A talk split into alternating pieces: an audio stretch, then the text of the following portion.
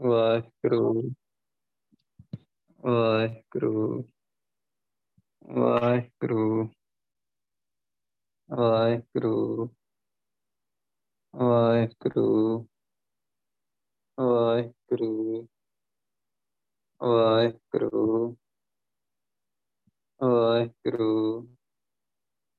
ਵਾਹਿਗੁਰੂ ਵਾਹਿਗੁਰੂ ਵਾਹਿਗੁਰੂ ਵਾਹਿਗੁਰੂ ਵਾਹਿਗੁਰੂ ਵਾਹਿਗੁਰੂ ਵਾਹਿਗੁਰੂ। ਇੱਕ ਓੰਕਾਰ ਸਤ ਨਾਮ ਕਰਤਾ ਪੁਰਖ।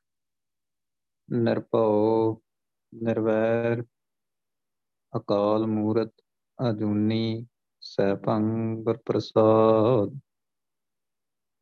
ਗਿਆਨ ਧਿਆਨ ਕਿਛ ਕਰਮ ਨਾ ਜਾਣਾ। ਨਾਹਿਨ ਨਿਰਮਲ ਕਰਨੀ। ਸਾਧ ਸੰਗਤ ਕੈ ਅੰਚਲ ਲਾਵੋ। ਬੇਖਮ ਨਦੀ ਜਾਇ ਤਰਣੀ। ਜੈਸਾ ਸਤਗੁਰ ਸੁਣੀਦਾ ਐਸੋ ਹੀ ਮੈਂ ਡੀਠ।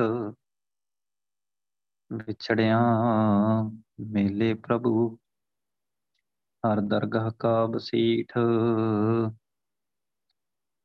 ਧੰਨ ਵਾਹਿਗੁਰੂ ਸਾਹਿਬ ਜੀ, ਇੱਕ ਓੰਕਾਰ, ਸਤ ਨਾਮ ਗੁਰ ਪ੍ਰਸਾਦ ਬਿਹਾਗੜਾ, ਮਹਿਲਾ ਪੰਜਵਾਂ, ਘਰ ਦੂਜਾ। ਵੱਧ ਸੁਖ ਰੈਣੜੀਏ ਪ੍ਰਿਯ ਪ੍ਰੇਮ ਲੱਗਾ। ਘਟ ਦੁਖ ਨੀਂਦੜੀਏ ਪਰਸੋਂ ਸਦਾ ਪਗਾ ਪਗ ਧੂਰ ਬਾਛੋਂ ਸਦਾ ਜਾਚੋਂ, ਨਾਮ ਰਸ ਬੈਰਾਗ, ਬੈਰਾਗਨੀ।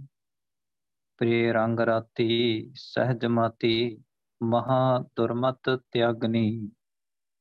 ਗ੍ਰਹਿ ਪੁਜਾਲੀਨੀ, ਪ੍ਰੇਮ ਭੀਨੀ ਮਿਲਨ ਪ੍ਰੀਤਮ ਸੱਚ ਮੰਗਾ ਬਿਨਵੰਤ ਨਾਨਕ ਧਾਰ ਕਿਰਪਾ, ਰਹੋ ਚਰਨ ਸੰਗ ਲਗਾ। ਗਹਿ ਪੁਜਾਲੀਨੀ ਪ੍ਰੇਮ ਭੀਨੀ, ਮਿਲਨ ਪ੍ਰੀਤਮ ਸੱਚ ਮੰਗਾ ਬਿਨਵੰਤ ਨਾਨਕ ਧਾਰ ਕਿਰਪਾ, ਰਹੋ ਚਰਨ ਸੰਗ ਲਗਾ। ਵਾਹਿਗੁਰੂ ਜੀ ਕਾ ਖਾਲਸਾ।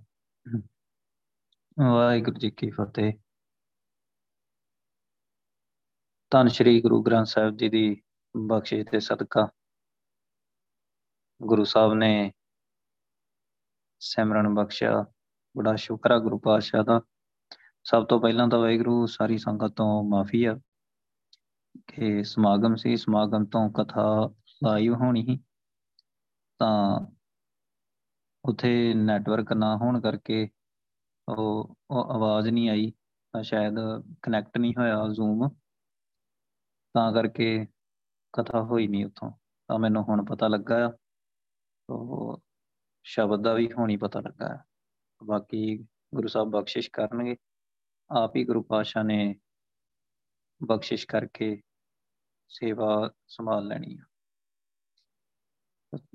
ਆਪਾਂ ਹੁਣ ਟਾਈਮ ਘੱਟ ਹੈ ਸ਼ਬਦ ਵੱਡਾ ਆ, ਬਸ ਆਪਾਂ ਮੇਨ ਮੇਨ ਗੱਲ ਹੀ ਕਰਨੀ ਆ, ਜੋ ਗੁਰੂ ਸਾਹਿਬ ਨੇ ਸ਼ਬਦ ਦੇ ਵਿੱਚ ਕਿਹਾ ਆ। ਜਿੰਨੀ ਕੁ ਗੱਲ ਗੁਰੂ ਸਾਹਿਬ ਨੇ ਕਹੀ ਉਨੀ ਕਿ ਆਪਾਂ ਸਾਰੇ ਵਿਚਾਰ ਕਰਾਂਗੇ, ਗੁਰੂ ਸਾਹਿਬ ਬਖਸ਼ਿਸ਼ ਕਰਨ। ਉਹ ਸ਼ਬਦ ਦੀ ਸ਼ੁਰੂਆਤ ਤੋਂ ਹੀ ਸ਼ੁਰੂਆਤ ਕਰਦੇ ਹਾਂ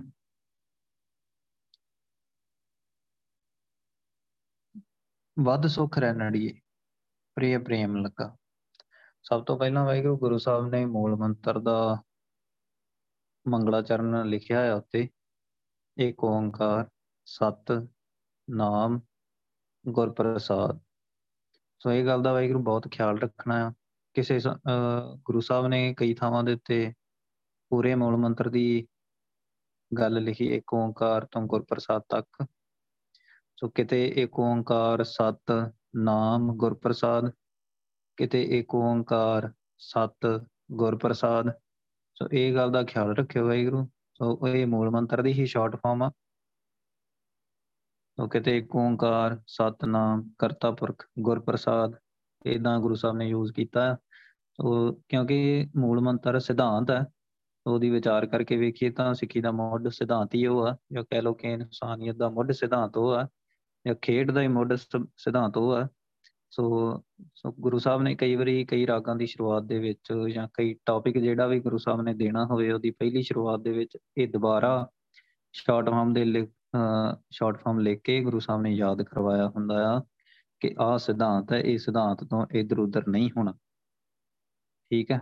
ਸੋ ਇਹ ਗੱਲ ਦਾ ਆਪਾਂ ਜ਼ਰੂਰ ਨਾਲ ਨਾਲ ਖਿਆਲ ਰੱਖਣਾ। ਹੈ ਸੋ ਫਿਰ ਇੱਕ ਗੱਲ ਹੋਰ, ਜਦੋਂ ਆਪਾਂ ਪੜ੍ਹਦੇ ਆ ਇੱਕ ਓੰਕਾਰ, ਸਤਗੁਰ, ਪ੍ਰਸਾਦ ਇਦਾਂ ਪੜ੍ਹਦੇ ਆ ਸੋ ਇਹ ਵੀ ਬਹੁਤ ਗਲਤ ਆ, ਐਵੇਂ ਨਹੀਂ ਪੜ੍ਹਨਾ ਵੈਗਰੂ ਕਿਉਂਕਿ ਗੁਰੂ ਸਾਹਿਬ ਨੇ ਜਿਵੇਂ ਲਿਖਿਆ ਉਵੇਂ ਪੜ੍ਹਨਾ। ਹਮੇਸ਼ਾ ਗੁਰਪ੍ਰਸਾਦ ਦੀ ਗੱਲ ਆ, ਸਤ ਦਾ ਭਾਵ ਹੁੰਦਾ ਸਦੀਵੀ ਹੁੰਦਾ ਆ, ਸਦਾ ਰਹਿਣ ਵਾਲਾ ਹੁੰਦਾ ਆ, ਉਹ ਵੈਗਰੂ ਹੁੰਦਾ ਆ। ਗੁਰਪ੍ਰਸਾਦ ਤਾਂ ਸ੍ਰੀ ਗੁਰੂ ਗ੍ਰੰਥ ਸਾਹਿਬ ਜੀ ਦੀ ਬਖਸ਼ਿਸ਼ ਦੇ ਨਾਲ ਮਿਲਦਾ ਆ ਇਦਾਂ ਪੜ੍ਹਨਾ ਸੋ ਸਤ ਵੱਖਰਾ ਆ, ਗੁਰਪ੍ਰਸਾਦ ਵੱਖਰਾ ਆ, ਸਤਗੁਰ ਪ੍ਰਸਾਦ ਇਦਾਂ ਨਹੀਂ ਪੜਨਾ ਠੀਕ ਹੈ ਇੱਥੇ ਵੀ ਗੁਰੂ ਸਾਹਿਬ ਨੇ ਕਲੀਅਰ ਕਰਤੀ ਨਾ ਇੱਕ ਹੋਰ ਸ਼ਾਰਟ ਫਾਰਮ ਦੇ ਵਿੱਚ ਲਿਖ ਕੇ ਇੱਕ ਓੰਕਾਰ ਸਤ, ਅੱਗੇ ਨਾਮ ਗੁਰਪ੍ਰਸਾਦ। ਠੀਕ ਹੈ ਥੋੜੀ ਜੀ ਵਿਆਕਰਣ ਦੀ ਵੀ ਆਪਾਂ ਸੋਝੀ ਨਾਲ ਨਾਲ ਰੱਖਣੀ ਹੈ ਵਿਆਕਰਣ ਤੋਂ ਬਿਨਾਂ ਵੀ ਸਮਝ ਘੱਟ ਹੀ ਆਉਂਦੀ ਹੈ ਸੋ ਜਿਹੜੇ ਜਿਨ੍ਹਾਂ ਨੇ ਵੀ ਵਾਹਿਗੁਰੂ ਵਿਆਕਰਣ ਦੀ ਹਜੇ ਨੌਲੇਜ ਨਹੀਂ ਲਈ ਉਹ ਜਿਨ੍ਹਾਂ ਨੇ ਵੀ ਉਹਨਾਂ ਨੇ ਵੀ ਨਾਲ ਨਾਲ ਜ਼ਰੂਰ ਇਕਰੀ ਵਿਆਕਰਣ ਦੀ ਝਾਤੀ ਮਾਰਨੀ ਆ ਕਿ ਗੁਰਬਾਣੀ ਵਿਆਕਰਣ ਕਹਿੰਦੀ ਕੀ ਆ? ਗੁਰਬਾਣੀ ਵਿਆਕਰਣ ਯੂਜ਼ ਕਿਵੇਂ ਕੀਤੀ ਹੈ? ਗੁਰੂ ਸਾਹਿਬ ਨੇ ਬਾਣੀ ਦੇ ਵਿੱਚ ਤੇ ਜੇ ਵਿਆਕਰਣ ਦੇ ਹਿਸਾਬ ਦੇ ਨਾਲ ਆਪਾਂ ਬਾਣੀ ਨਾ ਵਿਚਾਰੀਏ ਤਾਂ ਬਾਣੀ ਦੇ ਅਰਥਾਂ ਦੇ ਅਨਰਥ ਆਪਾਂ ਕਰ ਲੈਨੇ ਠੀਕ ਹੈ? ਸੋ ਇਹ ਵੀ ਗੱਲ ਖੋਲ ਕੇ ਆਪਾਂ ਕਿਤੇ ਕਰਾਂਗੇ। ਸੋ ਹੁੰਦੀ ਰਹਿੰਦੀ ਆ, ਭਾਈ ਗੁਰਸੇਵਾ ਸਿੰਘ ਵੀ ਕਈ ਵਾਰੀ ਕਰਦੇ ਰਹਿੰਦੇ ਆ।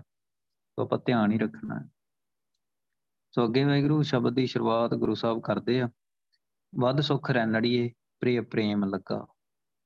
ਸੋ ਇਹ ਆਤਮਕ ਆਨੰਦ ਦੇਣ ਵਾਲੀ ਸੋਹਣੀ ਰਾਤ ਰੈਣੜੀਏ ਸੋ ਜਦੋਂ ਵੀ ਗੁਰੂ ਸਾਹਿਬ ਨੇ ਕੋਈ ਗੱਲ ਸੋਹਣੀ ਕਰਕੇ ਕਹਿਣੀ ਹੁੰਦੀ ਹੈ ਨਾ, ਸੋ ਕੋਈ ਅੱਖਰ ਸੋਹਣਾ ਕਰਕੇ ਲਿਖਣਾ ਹੁੰਦਾ ਨਾ ਜਾਂ ਉਹਨੂੰ ਇੱਕ ਵੱਖਰੀ ਇੰਪੋਰਟੈਂਸ ਦੇਣੀ ਹੁੰਦੀ ਹੈ ਨਾ, ਸੋ ਉਹਨੂੰ ਡਾੜੇ ਦੇ ਨਾਲ ਵੀ ਕਈ ਵਾਰੀ ਸੰਬੋਧਨ ਕਰ ਦਿੰਦੇ ਆ। ਸੋ ਜਿਵੇਂ ਤਿਤ ਸਰਵਰਡ ਹੈ ਪਹਿਲੇ ਨਿਵਾਸਾ, ਸਰਵਰ ਤਾਂ ਹੈ ਸਰਵਰਡ ਹੈ ਸੋ ਇਦਾਂ ਕਰਕੇ ਲਿਖ ਦਿੰਦੇ ਕਿ ਇੱਕ ਛੋਟੀ ਜਿਹੀ ਖੁਈ ਦੇ ਵਿੱਚ ਜਾਂ ਕਹਿ ਲਓ ਕਿ ਜਦੋਂ ਵਧਾ ਕੇ ਗੱਲ ਕਹਿਣੀ ਹੁੰਦੀ ਵੱਧ ਸੁਖ ਰੈਣੜੀਏ ਪ੍ਰਿਯ ਪ੍ਰੇਮ ਲੱਗਾ। ਰੈਣੜੀਏ ਸੋਹਣੀ ਰਾਤ, ਜ਼ਿੰਦਗੀ ਦੀ ਸੋਹਣੀ ਰਾਤ ਆ ਜਿਹੜੀ ਆਤਮਕ ਆਨੰਦ ਦੇਣ ਵਾਲੀ ਸੋਹਣੀ ਰਾਤ, ਤੂੰ ਲੰਮੀ ਹੁੰਦੀ ਜਾ, ਤਾਂ ਜੋ ਮੇਰੇ ਵਾਹਿਗੁਰੂ ਦਾ ਪਿਆਰ ਮੇਰੇ ਅੰਦਰ ਬਣਿਆ ਰਵੇ ਵੱਧ ਸੁਖ। ਤੋ ਬਹੁਤ ਆਨੰਦ ਤੇ ਰਸ ਹੋਰ ਬਣਿਆ ਰਵੇ। ਮੈਂ ਹੋਰ ਸਿਮਰਨ ਕਰਨਾ। ਪ੍ਰੇ ਪ੍ਰੇਮ ਲੱਗਾ। ਤੋ ਪਿਆਰ ਅੰਦਰ ਵਾਹਿਗੁਰੂ ਦਾ ਬਹੁਤ ਬਣਿਆ ਰਵੇ ਤੇ ਮੈਂ ਵਾਹਿਗੁਰੂ ਹੀ ਕਰਦੀ ਰਵਾਂ, ਸਿਮਰਨ ਹੀ ਕਰਦੀ ਰਵਾਂ। ਤੋ ਹੋਰ ਲੰਮੀ ਹੁੰਦੀ ਜਾ। ਘਟ ਦੁੱਖ ਨੀਂਦੜੀਏ, ਪਰਸੋਂ ਸਦਾ ਪੱਗਾ। ਸੋ ਪੱਗ ਹੁੰਦੇ ਪੈਰ। ਸੋ ਇਹ ਇਹ ਦੁਖਦਾਈ ਕੋਜੀ ਨੀਂਦ ਤੂੰ ਘਟਦੀ ਜਾ। ਸੋ ਮੈਂ ਵਾਹਿਗੁਰੂ ਦੇ ਚਰਨਾਂ ਨੂੰ ਛੂੰਦੀ ਰਹਾਂ, ਮੈਂ ਵਾਹਿਗੁਰੂ ਦੇ ਦਰਸ਼ਨ ਹੁੰਦੇ ਰਹਿਣ। ਜਿਹਨੂੰ ਅਸਲ ਦੇ ਵਿੱਚ ਪਿਆਰ ਲੱਗ ਜਾਏ ਨਾ ਵਾਹਿਗੁਰੂ ਦਾ, ਦਰਸ਼ਨਾਂ ਦੀ ਤਾਂਗ ਅੰਦਰ ਉੱਠ ਜਾਏ ਨਾ, ਸੋ ਜ਼ਿਆਦਾ ਸਿਮਰਨ ਨਹੀਂ ਕਰਨਾ ਚਾਹੁੰਦੀ ਹੈ। ਕਿਉਂਕਿ ਸਿਮਰਨ ਦੇ ਵਿੱਚ ਹੀ ਸੁੱਖ ਲੱਗਦਾ ਹੈ, ਸਿਮਰਨ ਛੱਡ ਕੇ ਦੁੱਖ ਲੱਗਦਾ ਹੈ। ਸੋ ਇਸੇ ਕਰਕੇ ਹੁਣ ਨੀਂਦ ਇੱਕ ਰੁਕਾਵਟ ਬਣ ਗਈ। ਸੋ ਇੱਕ ਪਾਸੇ ਤਾਂ ਅੱਜ ਨੀਂਦ ਲੈਣੀ ਜ਼ਰੂਰੀ ਹੈ, ਧੱਕਾ ਨਹੀਂ ਕਰਨਾ ਨੈਚੁਰਲ ਤਾਂ ਰਹਿਣਾ ਹੈ। ਪਰ ਦੂਜੇ ਪਾਸੇ ਸੱਚੀ ਤਾਂਗ ਅੰਦਰ ਲੱਗੀ ਹੋਈ ਆ ਵਾਹਿਗੁਰੂ ਦੇ ਨਾਲ ਮਿਲਣ ਦੀ, ਤਾਂ ਉਹ ਹੁਣ ਨੀਂਦ ਚੰਗੀ ਨਹੀਂ ਲੱਗਦੀ ਤਾਂ ਫਿਰ ਜ਼ਰੂਰ ਲੈਣੀ ਹੈ ਜਦੋਂ ਚੰਗੀ ਨਹੀਂ ਲੱਗਦੀ ਤਾਂ ਲੈਣੀ ਕਿਉਂ? ਸੋ ਇੱਕ ਪਾਸੇ ਹੁੰਦਾ ਧੱਕਾ ਕਰਨਾ, ਇੱਕ ਪਾਸੇ ਹੁੰਦਾ ਆ ਅੰਦਰ ਦਾ ਲੈਵਲ ਅੰਦਰ ਦੀ ਅਵਸਥਾ ਹੁਣ ਬਣੀ ਹੋਈ ਆ, ਤਾਂ ਹੁਣ ਮੈਨੂੰ ਨੀਂਦ ਵੀ ਚੰਗੀ ਨਹੀਂ ਲੱਗਦੀ। ਘਟ, ਸੋ ਘਟਦੀ ਜਾਵੇ, ਸੋ ਦੁਖਦਾਈ ਇਹ ਨੀਂਦ ਆ ਜਿਹੜੀ ਨੀਂਦੜੀਏ। ਗਲਫਤ ਦੀ ਨੀਂਦ ਕੋਝੀ ਹੁਣ ਇੱਥੇ ਗੁਰੂ ਸਾਹਿਬ ਉੱਤੇ ਸੋਹਣੀ ਹੀ ਕੋਝੀ ਕਈ ਵਾਰੀ ਗੁਰੂ ਸਾਹਿਬ ਨੇ ਬਹੁਤ ਵੱਡੇ ਸਰੋਵਰ ਦੀ ਗੱਲ ਕੀਤੀ, ਕਈ ਵਾਰੀ ਛੋਟੀ ਜੀ ਖੂਹੀ ਦੀ ਗੱਲ ਕੀਤੀ ਸੋੜਾੜੇ ਦੇ ਨਾਲ ਸੰਬੋਧਨ ਕਰਕੇ, ਹਨਾ। ਸੋ ਇਹ ਦੁਖਦਾਈ ਕੋਝੀ ਨੀਂਦ, ਤੂੰ ਘੜਦੀ ਜਾ। ਪਰਸੋਂ ਸਦਾ ਪੱਗਾ ਕਿਉਂਕਿ ਮੈਨੂੰ ਨੀਂਦ ਦੇ, ਨੀਂਦ ਤਾਂ ਚੰਗੀ ਨਹੀਂ ਲੱਗਦੀ। ਨੀਂਦ 'ਚ ਸਿਮਰਨ ਭੁੱਲ ਜਾਂਦਾ ਆ ਨੀਂਦ 'ਚ ਮੈਨੂੰ ਹੋਸ਼ ਨਹੀਂ ਰਹਿੰਦੀ। ਸੋ ਨੀਂਦ ਹੋਰ ਹੀ ਹੁਣ ਮੈਨੂੰ ਦੁੱਖ ਦਿੰਦੀ ਹੈ। ਕਿੱਥੇ ਆਤਮਿਕ ਆਨੰਦ ਹੁੰਦਾ, ਕਿੱਥੇ ਅੰਮ੍ਰਿਤ ਰਸ ਹੁੰਦਾ ਹੈ, ਤੇ ਕਿੱਥੇ ਨੀਂਦ ਦੇ ਵਿੱਚ ਵਾਹਿਗੁਰੂ ਤੋਂ ਵਿਛੜ ਜਾਈਦਾ ਆ ਸੋ ਇਸੇ ਤਰੀਕੇ ਦੇ ਨਾਲ ਹੁਣ ਮੈਨੂੰ ਨੀਂਦ ਚੰਗੀ ਨਹੀਂ ਲੱਗਦੀ, ਨਾ ਹੀ ਮੈਨੂੰ ਆਉਂਦੀ ਵੀ ਨਹੀਂ। ਸੋ ਹੁਣ ਤੂੰ ਘਾਟ ਹੀ ਜਾ। ਤੇ ਮੈਂ ਕਿਉਂਕਿ ਮੈਂ ਸਦਾ ਹੀ ਸਿਮਰਨ ਕਰਦਾ ਰਵਾਂ, ਸਦਾ ਹੀ ਸਿਮਰਨ ਕਰਦੀ ਰਵਾਂ, ਤੇ ਮੇਰੇ ਚਰਨਾਂ, ਮੈਂ ਵਾਹਿਗੁਰੂ ਦੇ ਚਰਨਾਂ ਦੇ ਨਾਲ ਛੋ ਹੁੰਦੀ ਛੋਂਦੀ ਰਵਾਂ, ਵਾਹਿਗੁਰੂ ਦੇ ਚਰਨਾਂ ਨੂੰ। ਮੈਨੂੰ ਦਰਸ਼ਨ ਹੁੰਦੇ ਰਹਿਣ। ਤੇ ਤੂੰ ਘਟਦੀ ਜਾ ਤੇਰੇ ਤੋਂ ਕੀ ਲੈਣਾ? ਪਗ ਧੂਰ ਬਾਛੋਂ, ਸਦਾ ਜਾਚੋਂ, ਨਾਮ ਰਸ ਬੈਰਾਗਨੀ ਮੈਂ ਵਾਹਿਗੁਰੂ ਦੇ ਚਰਨਾਂ ਦੀ ਧੂੜ ਲੋਚਦੀ ਹਾਂ ਪਗ ਧੂਰ ਚਰਨਾਂ ਦੀ ਧੂੜ ਲੋਚਦੀ ਹਾਂ ਸਦਾ ਜਾਚੋਂ, ਮੈਂ ਇਹੀ ਮੰਗਦੀ ਰਹਿਨੀ ਆ, ਅੰਤਰਜਾਮੀ ਪੁਰਖ ਵਿਦਾਤੇ, ਸ਼ਰਧਾ ਮਨ ਕੀ ਪੂਰੇ। ਨਾਨਕ ਦਾਸ, ਇਹ ਸੁਖ ਮੰਗੈ ਮੌਕਾ ਕਰ ਸੰਤਨ ਕੀ ਧੂਰੇ। ਸੋ ਮੈਨੂੰ ਮੈਨੂੰ ਚਰਨ ਧੂੜ ਬਣਾ ਲੈ। ਮੈਂ ਇਹੀ ਜਾਤਦੀ ਇਹੀ ਮੰਗਦੀ ਆ ਨਾਮ, ਰਸ ਬੈਰਾਗਨੀ ਤੇ ਮੈਂ ਮੰਗਦੀ ਰਹਿਨੀ ਆ ਤੇ ਮੈਂ ਉਹਦੇ ਸਦਾ ਹੀ ਨਾਮ ਦਾ ਰਸ ਲੈਂਦੀ ਰਵਾਂ ਤੇ ਵੈਰਾਗਮਨ ਹੋਈ ਰਵਾਂ। ਵੈਰਾਗਨੀ ਤੇ ਮੈਂ ਵੈਰਾਗ ਦੇ ਵਿੱਚ ਰਵਾਂ। ਵੈਰਾਗ ਤੋਂ ਭਾਵ ਮਾਇਆ ਤੋਂ ਉਪਰਾਮਤਾ ਹੁੰਦੀ ਹੈ। ਮਾਇਆ ਤੋਂ ਉਪਰਾਮ ਹੋਣਾ ਹੁੰਦਾ ਹੈ ਕਿ ਮੈਂ ਮਾਇਆ ਤੋਂ ਉਪਰਾਮ ਹੀ ਰਵਾਂ। ਮਾਇਆ ਦੇ ਵਿੱਚ ਦੁੱਖ ਲੱਗਦਾ ਆ। ਮਾਇਆ ਦੇ ਵਿੱਚ ਜਿਹੜੀ ਜ਼ਿੰਦਗੀ ਹੈ ਨਾ ਦੁੱਖ ਲੱਗਦਾ ਹੈ। ਦੁਨਿਆਵੀ ਸੰਸਾਰੀ ਜਿਹੜੀ ਜ਼ਿੰਦਗੀ ਹੈ ਨਾ, ਉਹਦੇ ਵਿੱਚ ਦੁੱਖ ਲੱਗਦਾ ਹੈ। ਵਾਹਿਗੁਰੂ ਦੇ ਰਸ ਘਟਦਾ ਹੈ। ਤਾਂ ਮੈਂ ਦੁਨੀਆ ਤੋਂ ਵੈਰਾਗੀ ਰਵਾਂ। ਤੋ ਕਹਿਣ ਤੋਂ ਭਾਵ ਇਹ ਨਹੀਂ ਕਿ ਜੰਗਲਾਂ 'ਚ ਚਲੇ ਜਾਵਾਂ, ਨਹੀਂ। ਵਿੱਚ ਰਵਾਂ, ਰਹਿੰਦਾ ਹੋਇਆ ਵੈਰਾਗੀ ਰਵਾਂ। ਸੋ ਇਹ ਗਿਆਨ ਹੈ। ਸੋ ਇਹੀ ਭਗਤੀ ਦੀ ਜੁਗਤੀ ਆ। ਸੋ ਅੰਜਨ ਮਾਹਿ ਨਿਰੰਜਨ ਰਹੀ ਹੈ। ਜੋਗ ਜੁਗ ਤੇ ਵਪਾਈ ਹੈ। ਅੰਜਨ ਦੇ ਵਿੱਚ ਨਿਰੰਜਨ ਰਹਿਣਾ ਜਿਨੇ ਸਿੱਖ ਲਿਆ। ਮਾਇਆ ਦੀ ਕਾਲਖ ਦੇ ਵਿੱਚ ਰਹਿ ਕੇ ਮਾਇਆ ਦੀ ਕਾਲਖ ਤੋਂ ਬੇਦਾਗ ਰਹਿਣਾ ਜਿਨੇ ਸਿੱਖ ਲਿਆ, ਨਾਮ ਦੇ ਆਸਰੇ, ਇਹ ਬਾਣੀ ਦੇ ਗਿਆਨ ਦੇ ਆਸਰੇ, ਤਾਂ ਉਹਨੂੰ ਉਹਨੂੰ ਇਹ ਸਮਝ ਲੱਗ ਜਾਂਦੀ ਹੈ। ਉਹਨੂੰ ਅਸਲ ਦੇ ਵਿੱਚ ਬ੍ਰਹਮ ਦਾ ਗਿਆਨ ਹੋ ਜਾਂਦਾ ਤਾਂ ਨਾਮ ਰਸ ਬੈਰਾਗਨੀ, ਸੋ ਮੈਂ ਬੈਰਾਗੀ ਰਵਾਂ, ਸੋ ਮੈਂ ਬੈਰਾਗ ਦੇ ਵਿੱਚ ਰਵਾਂ, ਸੋ ਨਾਮ ਰਸ ਤਾਂ ਜੋ ਮੈਨੂੰ ਵਾਹਿਗੁਰੂ ਦੇ ਨਾਮ ਦਾ ਰਸ ਆਉਂਦਾ ਰਹੇ। ਅੰਮ੍ਰਿਤ ਰਸ ਮੈਨੂੰ ਆਉਂਦਾ ਰਹੇ। ਮੈਂ ਇਸੇ ਕਰਕੇ ਮੈਂ ਵਾਹਿਗੁਰੂ ਦੇ ਚਰਨਾਂ ਦੀ ਧੂੜ ਲੋਚਦੀ ਪ੍ਰਿਯ ਰੰਗ ਰਾਤੀ, ਸਹਿਜ ਮਾਤੀ, ਮਹਾ ਦੁਰਮਤ ਤਿਆਗਨੀ। ਸੋ ਵਾਹਿਗੁਰੂ ਦੇ ਰੰਗ ਦੇ ਵਿੱਚ ਰੰਗੀ ਹੋਈ, ਪਿਆਰੇ ਦੇ ਰੰਗ ਦੇ ਵਿੱਚ ਰੰਗੀ ਹੋਈ, ਸਹਿਜ ਮਾਤੀ ਆਤਮਿਕ ਅਡੋਲਤਾ ਦੇ ਆਨੰਦ ਦੇ ਵਿੱਚ ਮਸਤ, ਮਹਾ ਦੁਰਮਤ ਤਿਆਗਨੀ। ਮੈਂ ਭੈੜੀ ਮਤ ਦਾ ਤਿਆਗ ਕਰੀ ਰੱਖਾਂ। ਮਹਾ ਦੁਰਮਤ, ਬੜੀ, ਅਸਲ ਮਹਾ ਦੁਰਮਤ, ਬੜੀ ਗੰਦੀ ਮਾਤਾ ਬੜੀ ਭੈੜੀ ਮਾਤਾ ਇੱਕ ਮਨਮੁਖ ਦੀ ਸਾਖਤ ਦੀ ਬਹੁਤ ਭੈੜੀ ਮਤ ਹੁੰਦੀ ਆ। ਉਹਨੇ ਸਿਰਫ ਇਹੀ ਸੋਚੀ ਜਾਣਾ ਆ, ਦੂਜੇ ਦਾ ਨੁਕਸਾਨ ਕਿਦਾਂ ਹੋਵੇ। ਸੋ ਇਹੋ ਜਿਹੇ ਬੰਦੇ ਦੀ ਸੰਗਤ ਕਦੀ ਨਹੀਂ ਕਰਨੀ ਚਾਹੀਦੀ। ਉਹ ਗੁਰੂ ਸਾਹਿਬ ਐਵੇਂ ਕਹਿੰਦੇ ਆ ਨਾ, ਕਬੀਰ ਸਾਖਤ ਸੰਗ ਨਾ ਕੀਜੀਐ, ਦੂਰ ਹੈ ਜਾਈਐ ਭਾਗ। ਬਾਸਨ ਕਰ ਉਪਰ ਸੀਐ ਤੋ ਕਸ਼ ਲੱਗੈ ਦਾਗ। ਸੋ ਸਾਖਤ ਦੀ ਸੰਗਤ ਨਹੀਂ ਕਰੀਦੀ। ਸੋ ਦੂਰੋਂ ਹੀ ਪਾਸੇ ਹੋ ਜਾਣਾ ਚਾਹੀਦਾ ਆ। ਸੋ ਜੇ ਮੈਲੇ ਭਾਂਡੇ ਨੂੰ ਪਰਸੀਏ ਨਾ ਤੇ ਦਾਗ ਤਾਂ ਲੱਗ ਹੀ ਜਾਂਦਾ ਹੈ। ਸੋ ਇਸੇ ਕਰਕੇ ਮਨਮੁਖ ਏਡਾ ਭੈੜਾ ਹੁੰਦਾ ਆ। ਗੁਰੂ ਸਾਹਿਬ ਤਾਂ ਹੀ ਕਹਿੰਦੇ ਆ, ਉਹਦੇ ਅੰਦਰ ਮਹਾ ਦੁਰਮਤ ਹੁੰਦੀ ਹੈ, ਬਹੁਤ ਭੈੜੀ ਮਤ। ਸੋ ਇਹ ਮੈਂ ਜੇ ਉਹੀ ਮਤ ਜਿਹੜੀ ਭੈੜੀ ਆ ਉਹ ਮੈਂ ਤਿਆਗੀ ਰੱਖਾਂ, ਤਾਂ ਭੈੜੀ ਮਤ ਕੀ ਆ? ਵਾਹਿਗੁਰੂ ਦੇ ਨਾਲੋਂ ਕਨੈਕਸ਼ਨ ਤੋੜਦੀ ਆ। ਭੈੜੀ ਮਤ ਕੀ ਆ? ਵਾਹਿਗੁਰੂ ਹੋਣ ਤੋਂ ਰੋਕਦੀ ਆ। ਭੈੜੀ ਮਤ ਕੀ ਆ? ਸਦਾ ਹੀ ਦੁੱਖ ਦਿੰਦੀ ਆ। ਸਦਾ ਹੀ ਦੁੱਖ ਦਿੰਦੀ ਰਹਿੰਦੀ ਆ ਸਦਾ ਹੀ ਦੁੱਖ ਦਿੰਦੀ ਆ ਸੁੱਖ ਆਉਣ ਹੀ ਨਹੀਂ ਦਿੰਦੀ, ਅੰਮ੍ਰਿਤ ਰਸ ਆਉਣ ਹੀ ਨਹੀਂ ਦਿੰਦੀ। ਅੰਦਰ ਆਨੰਦ ਟਿਕਣ ਹੀ ਨਹੀਂ ਦਿੰਦੀ, ਬੰਦਾ ਸਹਿਜ ਦੇ ਵਿੱਚ ਆ ਹੀ ਨਹੀਂ ਸਕਦਾ ਜੇ ਭੈੜੀ ਮਤ ਹੋਵੇ ਤਾਂ। ਬੰਦਾ ਨਾਮ ਦੇ ਨਾਲ ਨਹੀਂ ਜੋੜ ਸਕਦਾ। ਤੇ ਜਿਵੇਂ ਕਹਿ ਲਓ ਕਿ ਮੇਰਾ ਸਿਮਰਨ ਮੇਰੇ ਤੋਂ ਹੁੰਦਾ ਨਹੀਂ। ਸਿਮਰਨ ਰੁਕ ਜਾਂਦਾ, ਮੇਰੇ ਤੋਂ ਹੁੰਦਾ ਨਹੀਂ। ਕਿਉਂ ਨਹੀਂ ਹੁੰਦਾ ਬਈ? ਅੰਦਰ ਚੱਲਦਾ ਨਹੀਂ। ਕਦੀ ਚੱਲ ਗਿਆ, ਕਦੀ ਨਾ ਚੱਲਿਆ। ਕੀ ਗੱਲ ਆ? ਗੁਰੂ ਸਾਹਿਬ ਨੇ ਕਿਹਾ ਹੋਇਆ, ਸਤਗੁਰ ਕੀ ਜਿਸਨੂੰ ਮਤ ਆਵੇ, ਸੋ ਸਤਗੁਰ ਮਾਹਿ ਸਮਾਨਾ। ਇਹ ਬਾਣੀ ਜੋ ਜੀਵ ਜਾਣੈ, ਤੇ ਸੰਤਰ ਰਵੈ ਹਰ ਨਾਮਾ। ਇਹ ਬਾਣੀ ਜੋ ਵੀ ਜਾਣ ਲੈਂਦਾ ਆ, ਜਿਹੜਾ ਵੀ ਜਾਣ ਲੈਂਦਾ ਆ, ਉਹਦੇ ਅੰਦਰ ਨਾਮ ਟਿਕ ਜਾਂਦਾ। ਜਿਹੜਾ ਜਾਣ ਲੈ ਜਿਹਨੂੰ ਗੁਰੂ ਸਾਹਿਬ ਦੀ ਮੱਤ ਆ ਜਾਏ ਗੁਰੂ ਸਾਹਿਬ ਦੇ ਵਰਗਾ ਹੋ ਜਾਂਦਾ ਤੇ ਗੁਰੂ ਸਾਹਿਬ ਤਾਂ 24 ਘੰਟੇ ਸਿਮਰਨ ਚ ਰਸ ਚ ਡੋਲਤਾ ਜਿਹਾ ਉਵੇਂ ਹੀ ਹੋ ਜਾਂਦਾ ਆ ਉਹ ਵੀ।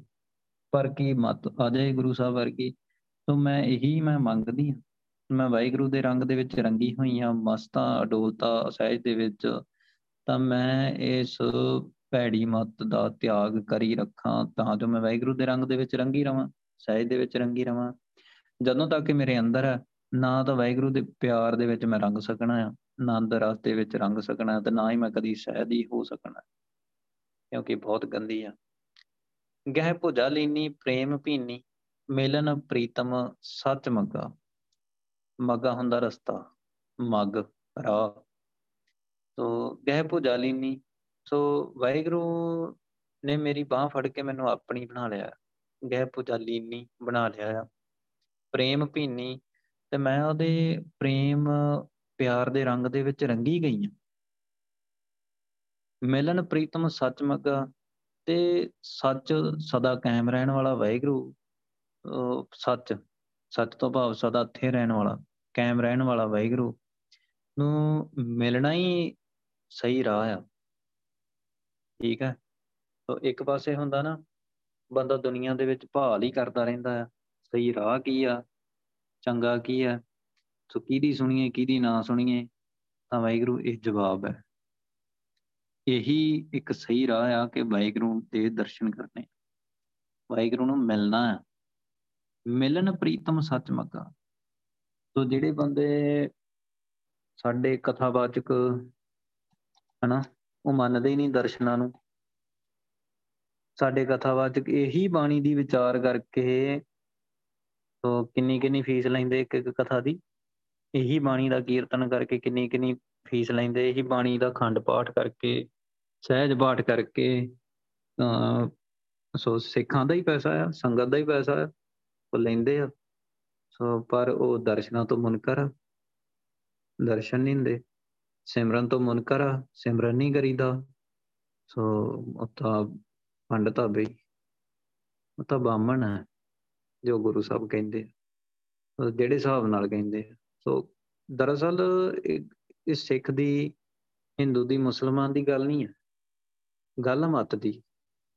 ਸੋ ਜਿੰਨੂੰ ਵੀ ਆ ਜਾਏ ਗੁਰੂ ਸਾਹਿਬ ਕਿਹਾ ਕਿ ਬਾਣੀ ਜੋ ਜੀਓ ਜਾਣੇ, ਜੋ ਜੀਓ ਤੋਂ ਭਾਵ, ਭਾਵੇਂ ਕੋਈ ਮੁਸਲਮਾਨ ਹੈ, ਭਾਵੇਂ ਕੋਈ ਹਿੰਦੂ ਹੈ, ਭਾਵੇਂ ਕੋਈ ਸਿੱਖ ਆ ਸਾਈ ਹੈ, ਜਿਹੜਾ ਵੀ ਹੈ। ਜਿਹੜਾ ਮਰਜ਼ੀ ਧੰਨ ਸ਼੍ਰੀ ਗੁਰੂ ਗ੍ਰੰਥ ਸਾਹਿਬ ਜੀ ਦੀ ਸ਼ਰਣੀ ਪੈ ਸਕਦਾ ਆ। ਜਿਹੜਾ ਮਰਜ਼ੀ ਸਿੱਖ ਤਾਂ ਹੈ ਹੀ, ਉਹ ਆ ਨਾ ਜਿਹੜਾ ਸਿੱਖਦਾ ਆ। ਜਿਹੜਾ ਮਰਜ਼ੀ ਗੁਰੂ ਗ੍ਰੰਥ ਸਾਹਿਬ ਜੀ ਤੋਂ ਅੰਮ੍ਰਿਤ ਦੀ ਦਾਤ ਲੈ ਸਕਦਾ ਹੈ, ਜਿਹੜਾ ਮਰਜ਼ੀ ਅੰਮ੍ਰਿਤ ਛਕ ਸਕਦਾ ਹੈ, ਜਿਹੜਾ ਮਰਜ਼ੀ ਨਾਮ ਜਪ ਸਕਦਾ ਹੈ, ਜਿਹੜਾ ਮਰਜ਼ੀ ਗੁਰੂ ਸਾਹਿਬ ਤੋਂ ਮਤ ਲੈ ਸਕਦਾ ਹੈ, ਤੇ ਜਿਹੜਾ ਮਰਜ਼ੀ ਨਾਮ ਜਪ ਕੇ ਵਾਹਿਗੁਰੂ ਤੱਕ ਪਹੁੰਚ ਸਕਦਾ ਹੈ ਗੁਰੂ ਗ੍ਰੰਥ ਸਾਹਿਬ ਜੀ ਤੋਂ ਰਾਹ ਸਮਝ ਕੇ। ਸੋ ਇਹਦੇ ਵਿੱਚ ਤਾਂ ਕਿਸੇ ਧਰਮ ਦੀ, ਜਾਤ ਦੀ ਤਾਂ ਗੱਲ ਹੀ ਨਹੀਂ ਸੀ, ਗੁਰੂ ਸਾਹਿਬ ਨੇ ਕੀਤੀ ਨਹੀਂ ਅੱਜ ਤੱਕ ਨਹੀਂ ਕੀਤੀ। ਸਾਰੀ ਬਾਣੀ ਪੜ੍ਹ ਕੇ ਵੇਖ ਲਈਏ। ਤੋ ਇੱਕ ਹੀ ਰਾਹ ਗੁਰੂ ਸਾਹਿਬ ਨੇ ਕਿਹਾ, ਮਿਲਣ ਪ੍ਰੀਤਮ ਸੱਚ ਮੱਗਾ ਤਾਂ ਵਾਹਿਗੁਰੂ ਨੂੰ ਮਿਲਣਾ ਹੀ ਦਰਅਸਲ ਜ਼ਿੰਦਗੀ ਦਾ ਸਹੀ ਰਾਹ ਆ। ਸੋ ਜਿਹੜੇ ਬੰਦੇ ਇਸ ਗੱਲ ਤੋਂ ਹੈ ਹੀ ਮਨ ਕਰਾ, ਉਹਨਾਂ ਕਿੱਥੇ ਮਿਲਣਾ? ਤੋ ਇਹੀ ਬਾਣੀ ਪੜ੍ਹ ਕੇ ਕਹਿੰਦੇ ਆ ਵੀ ਹੈ ਹੀ ਨਹੀਂ। ਤੋ ਪਰ ਇੱਥੇ ਤੇ ਲਿਖਿਆ ਹੋਇਆ ਵੀ ਰਾਹ ਸਹੀ ਉਹੀ ਆ। ਸਿਮਰ ਵਾਹਿਗੁਰੂ ਨੂੰ ਮਿਲਣ ਦਾ ਹੀ ਰਾਹ ਆ, ਦੂਜਾ ਕੋਈ ਰਾਹ ਨਹੀਂ। ਬਿਨਵੰਤ ਨਾਨਕ ਧਾਰ ਕਿਰਪਾ, ਰਹੋ ਚਰਨ ਸੰਗ ਲੱਗਾ। ਸੋ ਹੈ ਨਾਨਕ ਨਾਨਕ ਬੇਨਤੀ ਕਰਦਾ ਬਿਨਵੰਤ ਨਾਨਕ ਧਾਰ ਕਿਰਪਾ ਵਾਹਿਗੁਰੂ ਦੀ ਬਖਸ਼ਿਸ਼ ਕਰੋ। ਕਿਰਪਾ ਕਰੋ, ਰਹੋ ਚਰਨ ਸੰਗ ਲਗਾ, ਮੈਂ ਸਦਾ ਹੀ ਤੇਰੇ ਚਰਨਾਂ ਦੇ ਨਾਲ ਜੁੜਿਆ ਰਹਾਂ। ਸਦਾ ਹੀ ਤੇਰੇ ਚਰਨਾਂ ਦੇ ਨਾਲ ਲੱਗਾ ਰਹਾਂ। ਚਰਨ ਵਾਹਿਗੁਰੂ ਦੇ ਚਰਨ ਕੀ ਹੁੰਦੇ ਆ? ਸਿਮਰਨ ਵਾਹਿਗੁਰੂ ਦੇ ਚਰਨ ਵਾਹਿਗੁਰੂ ਦੀ ਮੱਤ ਵਾਹਿਗੁਰੂ ਦੇ ਚਰਨ ਠੀਕ ਹੈ ਸੋ ਅਸੂਲ ਵਾਹਿਗੁਰੂ ਦੇ ਚਰਨ ਠੀਕ ਹੈ ਚਰਨ ਧੂੜ ਵਾਹਿਗੁਰੂ ਦੇ ਚਰਨ ਕਹਿ ਲਓ, ਸੰਗਤ ਦੇ ਚਰਨ, ਜੋੜੇ। ਠੀਕ ਹੈ ਇਹ ਸਾਰੀਆਂ ਗੱਲਾਂ ਵਾਹਿਗੁਰੂ ਦੇ ਚਰਨਾਂ ਦੇ ਵਿੱਚ ਆ ਜਾਂਦੀਆਂ। ਸੂਲਾਂ ਨਾਲ ਜੁੜਿਆ ਰਵਾਂ, ਸਿਮਰਨ ਕਰਦਾ ਰਵਾਂ, ਤੁਹਾਡੀ ਮਦਦ ਤੇ ਚੱਲਦਾ ਰਵਾਂ। ਇਹ ਹੁੰਦੇ ਆ ਵਾਹਿਗੁਰੂ ਦੇ ਚਰਨ। ਸੋ ਮੈਂ ਹਮੇਸ਼ਾ ਹੀ ਵਾਹਿਗੁਰੂ ਤੁਹਾਡੇ ਚਰਨਾਂ ਦੇ ਨਾਲ ਲੱਗਾ ਰਵਾਂ। ਮੈਂ ਬੇਨਤੀ ਕਰਦਾ ਹਾਂ ਮੇਰੀ ਸਖੀ ਸਹੇਲੜੀ ਹੋ, ਪ੍ਰਭ ਕੈ ਚਰਨ ਲੱਗਾ ਅਸੀਂ ਲੱਗੀਏ, ਬਹੁ ਵਚਨਾ ਅਸੀਂ ਲੱਗੀਏ। ਤੋ ਮੇਰੀ ਸਖੀਏ ਸਹੇਲੜੀਓ ਜੀਵ ਇਸਤਰੀਓ, ਜੀਵ ਸਹੇਲੀਓ ਸਾਰੀਓ। ਜਿੰਨੀ ਦੁਨੀਆ ਸਾਰੀਆਂ ਨੂੰ ਕਹਿ ਰਹੇ ਗੁਰੂ ਸਾਹਿਬ, ਜੀਵ ਸਹੇਲੀਓ ਆਓ ਅਸੀਂ ਵਾਹਿਗੁਰੂ ਦੇ ਚਰਨਾਂ ਦੇ ਵਿੱਚ ਜੁੜੀਏ। ਅੱਜ ਸਾਰੀ ਦੁਨੀਆ ਨੂੰ ਗੁਰੂ ਸਾਹਿਬ ਦਾ ਸੱਦਾ ਆ। ਆਪਾਂ ਸਾਰੇ ਗੁਰੂ ਸਾਹਿਬ ਦੇ ਚਰਨੀ ਲੱਗ ਦਈਏ ਮਨ ਪ੍ਰਿਯ ਪ੍ਰੇਮ ਘਣਾ, ਹਰ ਕੀ ਭਗਤ ਮੰਗ। ਸੋ ਮੇਰੇ ਮਨ ਦੇ ਵਿੱਚ ਵਾਹਿਗੁਰੂ ਦਾ ਬਹੁਤ ਪਿਆਰ ਆ, ਘਣਾ ਹੁੰਦਾ ਬਹੁਤ ਪਿਆਰ। ਹਰ ਕੀ ਭਗਤ ਮੰਗੇ। ਆਓ ਅਸੀਂ ਸਾਰੇ ਹੀ ਫਿਰ ਵਾਹਿਗੁਰੂ ਦੀ ਭਗਤੀ ਮੰਗ ਲਈਏ। ਆਪਾਂ ਸਾਰੇ ਹੀ ਵਾਹਿਗੁਰੂ ਦੀ ਭਗਤੀ ਮੰਗ ਲਈਏ। ਆਪਾਂ ਸਾਰੇ ਹੀ ਅੰਮ੍ਰਿਤ ਛਕ ਲਈਏ। ਆਪਾਂ ਸਾਰੇ ਹੀ ਅੰਮ੍ਰਿਤ ਛਕ ਕੇ ਅਸੂਲਾਂ ਦੇ ਨਾਲ ਜੁੜ ਕੇ ਸਿਮਰਨ ਕਰੀਏ। ਆ ਵਾਹਿਗੁਰੂ, ਕਿਸੇ ਦਾ ਮਾਈਕ ਆਉਣ ਵਿੱਚ। ਆਪਾਂ ਸਾਰੇ ਹੀ ਸਿਮਰਨ ਕਰੀਏ। ਵਾਹਿਗੁਰੂ। ਆਪਾਂ ਸਾਰੇ ਹੀ ਗੁਰੂ ਸਾਹਿਬ ਦੇ ਅਸੂਲਾਂ ਦੇ ਨਾਲ ਜੁੜ ਕੇ, ਅਸੂਲ, ਰਹਿਤ ਦੇ ਵਿੱਚ ਆ ਕੇ, ਸੋ ਵਾਹਿਗੁਰੂ ਤੋਂ ਵਾਹਿਗੁਰੂ ਦੀ ਭਗਤੀ ਮੰਗ ਲਈਏ ਤੇ ਭਗਤੀ ਕਰੀਏ। ਹਰ ਭਗਤ ਪਾਈਐ, ਪ੍ਰਭ ਧਿਆਈਐ। ਜਾਏ ਮਿਲੀਏ ਹਰ ਜਨਾ। ਸੋ ਜਦੋਂ ਆਪਾਂ ਜਾ ਕੇ ਆਪਾਂ ਸੰਗਤ ਦੇ ਵਿੱਚ ਬੈਠੀਏ, ਹਰ ਜਨਾ ਗੁਰਸਿੱਖਾਂ ਨੂੰ ਮਿਲੀਏ ਸਾਰੇ ਗੁਰਸਿੱਖ ਜਿਹੜੇ ਭਗਤੀ ਕਰਦੇ ਆ, ਸਿਮਰਨ ਕਰਦੇ ਉਹਨਾਂ ਸਾਰਿਆਂ ਨੂੰ ਮਿਲੀਏ ਉਹਨੂੰ ਮਿਲਣਾ ਚਾਹੀਦਾ ਹੈ ਉਹਨਾਂ ਨੂੰ ਤੇ ਸਿਮਰਨ ਕਰਨਾ ਚਾਹੀਦਾ ਆ ਹਰ ਪ੍ਰਭ ਧਿਆਈਐ ਪ੍ਰਭ ਧਿਆਈਐ ਧਿਆਈਐ ਮਤਲਬ ਸੁਰਤੀ ਲਾਈਏ, ਉਹਨਾਂ ਸਾਰਿਆਂ ਦੇ ਨਾਲ ਮਿਲ ਕੇ ਨਾ ਸੁਰਤੀ ਲਾਈਏ, ਧਿਆਨ ਲਾਈਏ। ਹਰ ਭਗਤ ਪਾਈਏ ਸੋ ਇਸੇ ਤਰੀਕੇ ਦੇ ਨਾਲ ਸੋ ਵਾਹਿਗੁਰੂ ਦੀ ਭਗਤੀ ਪ੍ਰਾਪਤ ਹੋ ਜਾਂਦੀ ਹੈ। ਹਰ ਭਗਤ ਪਾਈਏ ਸੋ ਵਾਹਿਗੁਰੂ ਦੀ ਭਗਤੀ ਇਦਾਂ ਪ੍ਰਾਪਤ ਹੁੰਦੀ ਆ। ਜਦੋਂ ਆਪਾਂ ਸਾਰੇ ਗੁਰਸਿੱਖਾਂ ਦੇ ਨਾਲ ਮਿਲ ਕੇ ਸੁਰਤੀ ਲਾਉਣੇ ਆ, ਅੰਦਰ ਨਾਮ ਪ੍ਰਗਟ ਹੋ ਜਾਂਦਾ ਆ, ਸੋ ਉਦੋਂ ਮਤ ਪ੍ਰਾਪਤ ਹੁੰਦੀ ਆ, ਨਾਮ ਪ੍ਰਾਪਤ ਹੁੰਦਾ ਆ, ਕਹਿ ਲੋਗੇ ਭਗਤੀ ਪ੍ਰਾਪਤ ਹੁੰਦੀ। ਇਸ ਤਰ੍ਹਾਂ ਪ੍ਰਾਪਤੀ ਹੁੰਦੀ ਆ। ਸੋ ਇਹਦੇ ਤੋਂ ਬਿਨਾ ਕੋਈ ਪ੍ਰਾਪਤੀ ਹੈ ਨਹੀਂ। ਸੋ ਭਾਵੇਂ ਸੋ ਜੇ ਸਿੱਧੀ ਗੱਲ ਕਹੀਏ ਤਾਂ ਭਾਵੇਂ ਕੋਈ ਰਾਧਾ ਸੁਆਮੀਆਂ ਨਾਲ ਜੁੜ ਜਾਏ, ਭਾਵੇਂ ਕੋਈ ਸਰਸੇ ਵਾਲਿਆਂ ਨਾਲ ਜੁੜ ਜਾਏ, ਸੋ ਆਪਾਂ ਬੜੇ ਪਿਆਰ ਦੇ ਨਾਲ ਸਾਰਿਆਂ ਦੇ ਚਰਨਾਂ ਦੇ ਵਿੱਚ ਰੱਖ ਕੇ ਬੇਨਤੀ ਕਰਦੇ ਹਾਂ ਕਿ ਵਾਹਿਗੁਰੂ, ਪ੍ਰਾਪਤੀ ਨਹੀਂ ਹੈਗੀ, ਜੇ ਹੋਈ ਆ ਤਾਂ ਜ਼ਰੂਰ ਦੱਸਿਓ, ਪ੍ਰਾਪਤੀ ਨਹੀਂ ਹੈਗੀ। ਕਹਿਣ ਦੇ ਨਾਲ ਪ੍ਰਾਪਤੀ ਨਹੀਂ ਹੋ ਜਾਂਦੀ, ਗੱਲ ਤਾਂ ਪ੍ਰਾਪਤੀ ਦੀ ਹੁੰਦੀ ਆ, ਤਾਂ ਪ੍ਰਾਪਤੀ ਹੈ ਕੀ ਆ? ਉਹ ਗੁਰੂ ਸਾਹਿਬ ਨੇ ਉੱਤੇ ਦੱਸਿਆ ਆ ਕਿ ਵਾਹਿਗੁਰੂ ਦੇ ਵਾਹਿਗੁਰੂ ਨੂੰ ਮਿਲਣਾ ਇਹ ਰਾਹ ਆ ਤੇ ਇਹੀ ਪ੍ਰਾਪਤੀ ਆ। ਵਾਹਿਗੁਰੂ ਨੂੰ ਮਿਲਣਾ ਹੀ ਪ੍ਰਾਪਤੀ ਆ। ਕੌਣ ਮਿਲਿਆ? ਇਹ ਮੰਡਲਾਂ ਦੀ, ਖੰਡਾਂ ਦੀ ਗੱਲ ਤਾਂ ਤਾਂ ਸਾਰੇ ਹੀ ਇਧਰੋਂ ਉਧਰੋਂ ਕਰ ਲੈਂਦੇ ਆ। ਪਰ ਵਾਹਿਗੁਰੂ ਨੂੰ ਮਿਲਿਆ ਕੌਣ ਆ? ਤੇ ਗੁਰੂ ਸਾਹਿਬ ਮਿਲਾਪ ਤੋਂ ਬਿਨਾ ਤਾਂ ਦੂਜੀ ਗੱਲ ਹੀ ਨਹੀਂ ਕਰਦੇ। ਜਾਏ ਮਿਲ ਗਏ ਹਰ ਜਨਾ, ਵਾਹਿਗੁਰੂ ਨੂੰ ਮਿਲ ਗਏ। ਸੋ ਇਹਨਾਂ ਸੰਗਤ ਨੂੰ ਮਿਲ ਗਏ, ਗੁਰੂ ਸਿੱਖਾਂ ਨੂੰ ਮਿਲ ਕੇ ਸਿਮਰਨ ਕਰੀਏ ਤਾਂ ਜੋ ਭਗਤੀ ਮਿਲ ਜਾਏ। ਮਾਨ ਮੋਹ ਵਿਕਾਰ ਤਜੀਏ ਅਰਪ ਤਨ ਧਨ ਇਹ ਮਨਾ। ਸੋ ਆਪਣਾ ਇਹ ਮਨ, ਇਹ ਸਰੀਰ, ਇਹ ਧਨ, ਸਾਰਾ ਕੁਝ ਵਾਹਿਗੁਰੂ ਨੂੰ ਅਰਪਣ ਕਰ ਦਈਏ ਤਨ, ਮਨ, ਧਨ ਸਭ ਸੌਂਪ ਗੁਰ ਕੋ। ਹੁਕਮ ਮੰਨਿਆ ਪਾਈਐ। ਹੁਕਮ ਮੰਨਿਆ ਗੁਰੂ ਕੇਰਾ ਗਾਵੋ ਸੱਚੀ ਬਾਣੀ। ਸੋ ਹੁਕਮ ਮੰਨਿਆ ਪਾਈਐ ਇਹ ਸਾਰਾ ਕੁਝ ਵਾਹਿਗੁਰੂ, ਗੁਰੂ ਗ੍ਰੰਥ ਸਾਹਿਬ ਜੀ ਦੇ ਅੱਗੇ ਭੇਟ ਕਰੀਏ ਨਾ, ਗੁਰੂ ਸਾਹਿਬ ਨੂੰ ਦੇ ਦਈਏ ਨਾ। ਸੋ ਅੰਦਰੋਂ ਮਾਨ, ਮੋਹ, ਵਿਕਾਰ ਤਜੀਏ। ਸੋ ਅੰਦਰੋਂ ਆਪਣਾ ਹੰਕਾਰ, ਮਾਇਆ ਦਾ ਮੋਹ, ਵਿਕਾਰ ਛੱਡੀਏ। ਜੇ ਤਾਂ ਵਾਹਿਗੁਰੂ ਨੂੰ ਮਿਲਣਾ ਆ, ਫਿਰ ਇਹ ਛੱਡ ਦਈਏ। ਤੇ ਇਹ ਤਨ, ਮਨ ਤਨ ਗੁਰੂ ਗ੍ਰੰਥ ਸਾਹਿਬ ਜੀ ਨੂੰ ਅਰਪਣ ਕਰ ਦਈਏ। ਠੀਕ ਆ? ਆਪਾਂ ਮੱਥਾ ਕਿਉਂ ਟੇਕਦੇ ਆ? ਸਾਰਾ ਸਰੀਰ ਥੱਲੇ ਲਾ ਕੇ ਮੱਥਾ ਟੇਕ ਦਿੰਨੇ ਆ ਨਾ, ਗੁਰੂ ਸਾਹਿਬ ਜੀ, ਇਹ ਸਰੀਰ ਤੁਹਾਡਾ ਇਹ ਮਨ ਇਹ ਮਾਤੇ ਤੁਹਾਡੀ ਆ।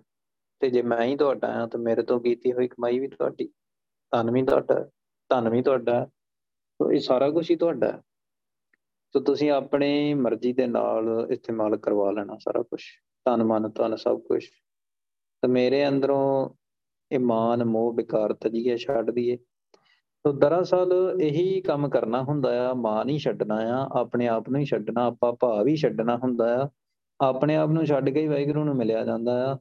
ਤਾਂ ਹੀ ਗੁਰੂ ਸਾਹਿਬ ਕਹਿੰਦੇ ਆ, ਬੜਿਆ ਮੂਰਖ ਆਖੀ ਹੈ ਜਿਸ ਲਬ ਲੋਭ ਹੰਕਾਰ ਸੋ ਉਹ ਤਾਂ ਵਿਦਵਾਨ ਹੈ ਜਿਹੜਾ, ਜਿਹਦੇ ਅੰਦਰ ਲਬ, ਲੋਭ, ਠੀਕ ਆ, ਲੋਭ ਕੁੱਤਾ, ਕੂੜ, ਚੂੜਾ, ਠੱਗ ਖਾਦਾ ਮਰਦਾਰ।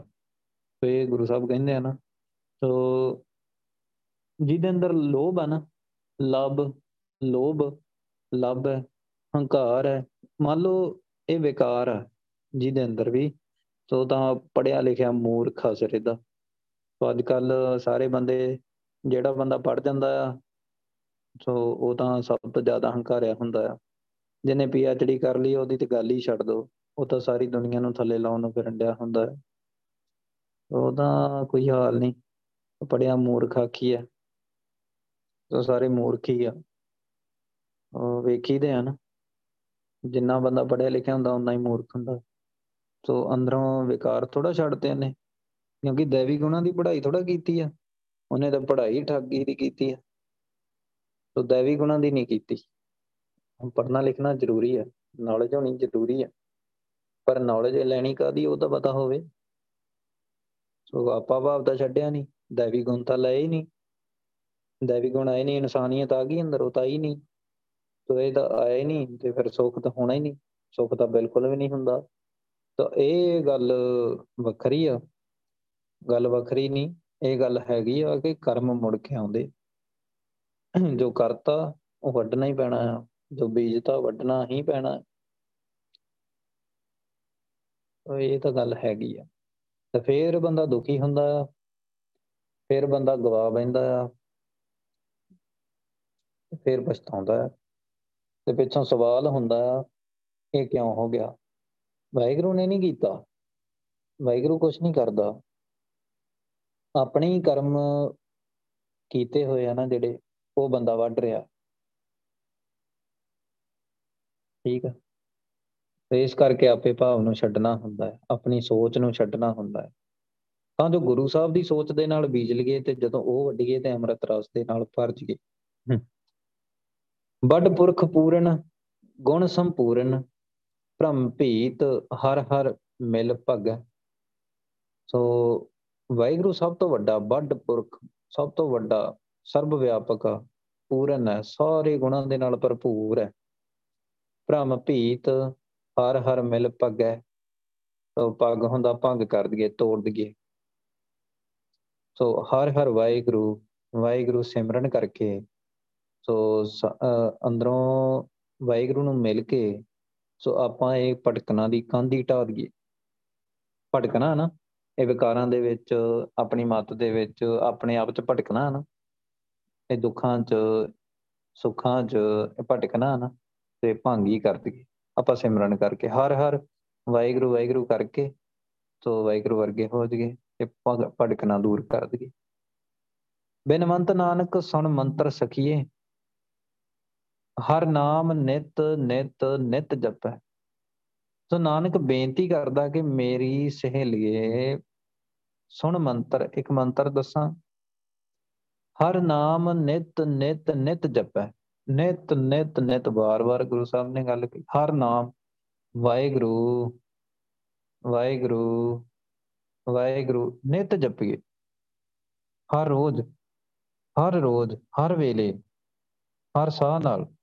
ਤਿੰਨ ਵਾਰੀ ਨਿਤ ਕਿਹਾ ਗੁਰੂ ਸਾਹਿਬ ਨੇ, ਹਰ ਰੋਜ਼, ਹਰ ਵੇਲੇ, ਹਰ ਸਾਹ ਨਾਲ, ਹਰ ਪਲ।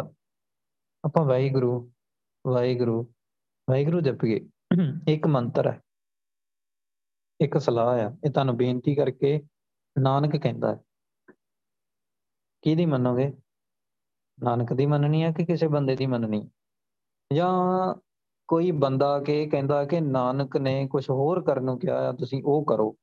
ਆਵੇ ਹਿਸਟਰੀ 'ਚ ਲਿਖਿਆ ਹੋਵੇ ਵੇਖੋ ਜੀ ਆ ਗ੍ਰੰਥ ਪਿਆ, ਇਹਦੇ 'ਚ ਲਿਖਿਆ ਹੋਇਆ, ਗੁਰੂ ਨਾਨਕ ਪਾਤਸ਼ਾਹ ਨੇ ਆ ਕਿਹਾ ਸੀ। ਕੀ ਕਰਾਂਗੇ ਆਪਾਂ? ਦੋਵਾਂ ਚੋਂ। ਜਾਂ ਇੱਕ ਪਾਸੇ ਨਾਨਕ ਆਪਣੇ ਹੱਥੀਂ ਲਿਖ ਕੇ ਕਹਿ ਰਿਹਾ, ਉਹ ਉਹ ਕਰੋਗੇ। ਕਿਹਦੀ ਮੰਨੋ? ਨਾਨਕ ਦੀ। ਸੋ ਨਾਨਕ ਤਾਂ ਕਹਿ ਰਿਹਾ, ਨਾਮ ਜਪੀਏ। ਨਾਮ ਹੀ ਜਪਦੇ ਰਹੀਏ ਹਰ ਨਾਰ ਸੁਹਾਗਣੇ, ਸਭ ਰੰਗ ਮਾਣੇ। ਸੋ ਜਿਨ੍ਹਾਂ ਨੇ ਵੀ ਤਨ ਮਨ ਧਨ ਸਭ ਸੌਂਪਿਆ, ਵਿਕਾਰ ਕੱਢੇ ਅੰਦਰੋਂ। ਤੋ ਉਹਨੇ ਹਰ ਹਰ ਸੁਹਾਗਣੇ, ਸਭ ਰੰਗ ਮਾਣੇ। ਤਾਂ ਜਿੰਨੇ ਵੀ, ਜਿਹੜੀ ਵੀ ਜੀਵ ਇਸਤਰੀ ਨੇ ਆਪਣੇ ਵਾਹਿਗੁਰੂ ਨੂੰ ਹਵਾਲੇ ਕਰ ਦਿੱਤਾ, ਆਪਣੇ ਆਪ ਨੂੰ ਸੁਹਾਗਣ ਹੋ ਗਈ ਚੰਗੇ ਭਾਗਾਂ ਵਾਲੀ ਹੋ ਗਈ, ਸੁਹਾਗਣ ਹੋ ਗਈ, ਸੁਹਾਗਣ ਹੈ ਉਹ ਹੀ ਆ ਜਿਨੇ ਵਾਹਿਗੁਰੂ ਨੂੰ ਮਿਲਿਆ। ਉਹ ਸਾਰੇ ਆਨੰਦ ਮਾਣਦੀ, ਸਭ ਰੰਗ ਮਾਣਦੀ ਹੈ ਵਾਹਿਗੁਰੂ ਦੇ ਨਾਲ, ਸਾਰੇ ਰੰਗ ਹੀ ਮਾਣਦੀ ਹੈ ਤਾਂ ਹੁਣ ਮੈਨੂੰ ਦੱਸੋ, ਦੁਨੀਆ ਦੇ ਵਿੱਚ ਨਿੱਕਾ ਜਿਹਾ ਸੁੱਖ ਬੰਦੇ ਨੂੰ ਕਿੰਨਾ ਖੁਸ਼ ਕਰ ਦਿੰਦਾ ਹੈ? ਕਿੰਨਾ ਖੁਸ਼ ਕਰਦਾ ਬੰਦਾ ਥੱਲੇ ਹੀ ਨਹੀਂ ਉਤਰਦਾ ਅਸਮਾਨ ਚੋਂ। ਤੇ ਇਹ ਤਾਂ ਇੱਕ ਦੁਨੀਆ ਦਾ ਨਿੱਕਾ ਜਿਹਾ ਸੁੱਖ ਸੀ। ਦੂਜੇ ਪਾਸੇ ਕਰੋੜਾਂ ਬ੍ਰਹਿਮੰਡਾਂ ਦਾ ਮਾਲਕ ਹੈ। ਉਹਦੇ ਨਾਲ ਰੰਗ ਰਲੀਆਂ, ਜਿਹਦੇ ਬਰਾਬਰ ਦੂਜਾ ਕੋਈ ਹੋਰ ਹੈ ਹੀ ਨਹੀਂ। ਉਹਦੇ ਨਾਲ ਰੰਗ ਮਾਣੇ, ਉਹਦੇ ਨਾਲ ਰਸ ਮਾਣਿਆ, ਕਿਦਾਂ ਦਾ ਹੋਊਗਾ ਬਿਆਨ ਤੋਂ ਬਾਹਰ? ਸੋ ਸੋ ਉਹ ਸੁਹਾਗਣ ਨੇ, ਉਹ ਸੁਹਾਗਣ ਮਾਣਦੀ ਹੈ ਰਾਂਡ ਨਾ ਵੈਸੇ ਹੀ ਪ੍ਰਭ ਪੁਰਖ ਚਰਾਣੇ ਸੋ ਰਾਂਡ ਹੁੰਦੀ ਆ ਦੁਹਾਗਣ। ਸੋ, ਪਰ ਉਹ ਰਾਂਡ ਨਾ ਵੈਸੇ ਹੀ ਵੈਸੇ ਹੀ ਮਤਲਬ ਹੁੰਦੀ ਨਹੀਂ। ਸੋ ਉਹ ਦੁਹਾਗਣ ਕਦੀ ਵੀ ਨਹੀਂ ਹੁੰਦੀ, ਜਿਹਨੂੰ ਵਾਹਿਗੁਰੂ ਮਿਲਿਆ। ਪ੍ਰਭ ਪੁਰਖ ਚਰਾਣੇ ਕਿ ਮੁੱਢ ਕਦੀਮਾ ਦਾ ਵਾਹਿਗੁਰੂ ਉਹਦੇ ਕੋਲ ਰਹਿੰਦਾ ਹੈ। ਪ੍ਰਭ ਪੁਰਖ ਚਰਾਣੇ ਚਰਾਣੇ ਦੇ ਮੁੱਢ ਕਦੀਮਾ ਦਾ। ਸ਼ੁਰੂ ਤੋਂ ਆ ਜਿਹੜਾ। ਸੋ ਉਹ ਵਾਹਿਗੁਰੂ ਉਹਦੇ ਕੋਲ ਰਹਿੰਦਾ ਸਿਰ ਦੇ ਤੇ ਹੱਥ ਰੱਖੀ ਰੱਖਦਾ ਆ ਅੰਮ੍ਰਿਤਧਾਰੀ ਗੁਰਸਿੱਖ, ਜੀਵ ਰੂਪ ਇਸਤਰੀ, ਜਿਹੜਾ ਵਾਹਿਗੁਰੂ ਸਿਮਰਨ ਕਰਦੀ ਆ, ਕਿਉਂਕਿ ਵਾਹਿਗੁਰੂ ਆਪ ਹੀ ਕਰਾ ਰਿਹਾ। ਤੇ ਉਹ ਕਦੀ ਵੀ ਦੂਰ ਨਹੀਂ ਹੁੰਦਾ ਵਾਹਿਗੁਰੂ। ਸੋ ਇਸੇ ਕਰਕੇ ਉਹ ਕਦੀ ਵੀ ਦੁਹਾਗਣ ਨਹੀਂ ਹੁੰਦੀ। ਨਹਿ ਦੁੱਖ ਪਾਵੈ, ਪ੍ਰਭ ਧਿਆਵੈ। ਕਿਉਂਕਿ ਵਾਹਿਗੁਰੂ ਖਤਮ ਨਹੀਂ ਹੁੰਦਾ, ਤਾਂ ਉਹਨੇ ਦੁਹਾਗਣ ਕੀ ਹੋਣਾ? ਉਹਨੇ ਵਿਧਵਾ ਕੀ ਹੋਣਾ? ਨਹਿ ਦੁੱਖ ਪਾਵੈ, ਪ੍ਰਭ ਧਿਆਵੈ। ਧਨ ਤੇ ਵੱਡ ਭਾਗੀਆ, ਸੋ ਉਹ ਜੀਵ ਰੂਪ ਇਸਤਰੀ ਕਦੀ ਵੀ ਦੁੱਖ ਨਹੀਂ ਪਾਉਂਦੀ।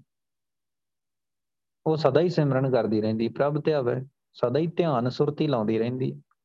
ਸੁਰਤੀ ਪਤਾ ਕੀ ਹੁੰਦੀ? ਵਾਹਿਗੁਰੂ ਵਾਹਿਗੁਰੂ ਕਹਿ ਰਹੀ ਹੈ ਉਹਦੇ ਵਿੱਚ ਧਿਆਨ ਜੁੜਿਆ ਆ। ਵਾਹਿਗੁਰੂ ਚੱਲ ਰਿਹਾ, ਉਹਦੇ ਚ ਧਿਆਨ ਜੁੜਿਆ ਹੋਇਆ। ਧਨ ਤੇ ਵੱਡ ਭਾਗੀਆ ਤੇ ਇਸੇ ਕਰਕੇ ਉਹ ਜੀਵ ਰੂਪ ਇਸਤਰੀ ਬਹੁਤ ਵੱਡੇ ਭਾਗਾਂ ਵਾਲੀ ਆ। ਬਹੁਤ ਵੱਡੇ ਭਾਗਾਂ ਵਾਲੀ ਆ। ਸੁਖ ਸਹਿਜ ਸੋਵੈ, ਕਿਲ ਬਿਖ ਖੋਵੈ, ਨਾਮ ਰਸ ਰੰਗ ਜਾਗੀਆ ਸੁਖ ਸਹਿਜ ਸੋਵੈ, ਉਹ ਸੁਖ ਦੀ ਨੀਂਦੇ ਸੌਂਦੀ ਆ। ਸਹਿਜ ਦੀ ਨੀਂਦੇ ਸੌਂਦੀ ਆ, ਠੀਕ ਹੈ ਸੋ ਉੱਤੇ ਗੁਰੂ ਸਾਹਿਬ ਨੇ ਨੀਂਦ ਦੀ ਗੱਲ ਕੀਤੀ ਸੀ, ਇੱਥੇ ਦਰਅਸਲ ਗੁਰੂ ਸਾਹਿਬ ਨੇ ਆਨੰਦ ਦੀ ਗੱਲ ਕੀਤੀ ਆ, ਵਾਹਿਗੁਰੂ ਦੇ ਨਾਲ ਅਸਲ ਦੇ, ਜਦੋਂ ਆਪਾਂ ਕਹਿ ਦਿੰਦੇ ਨਾ, ਬੰਦਾ ਅੱਜ ਸੁਖ ਦੀ ਨੀਂਦ ਆ ਗਈ ਅੱਜ ਮੈਨੂੰ ਸੁਖ ਦੀ ਨੀਂਦ ਆਊਗੀ, ਕਿਉਂ? ਕੋਈ ਟੈਨਸ਼ਨ ਨਹੀਂ ਆ, ਕੋਈ ਫਿਕਰ ਨਹੀਂ ਆ, ਕੋਈ ਇਹ ਫਿਕਰ ਨਹੀਂ ਆ ਕਿ ਕੱਲ ਨੂੰ ਮੌਤ ਹੈ ਕੋਈ ਇਹ ਫਿਕਰ ਨਹੀਂ ਆ ਕਿ ਕੱਲ ਨੂੰ ਮੇਰੇ ਖਸਮ ਦੀ ਮੌਤ ਹੈ ਕੋਈ ਫਿਕਰ ਨਹੀਂ ਹੈ ਤੋ ਦੂਜੀ ਨੂੰ ਤਾਂ ਬੜੀਆਂ ਫਿਕਰਾਂ ਹੁੰਦੀਆਂ ਆ। ਤੋ ਉਹਨੂੰ ਕੋਈ ਫਿਕਰ ਨਹੀਂ। ਜੀਵ ਰੂਪ ਇਸਤਰੀ ਨੂੰ।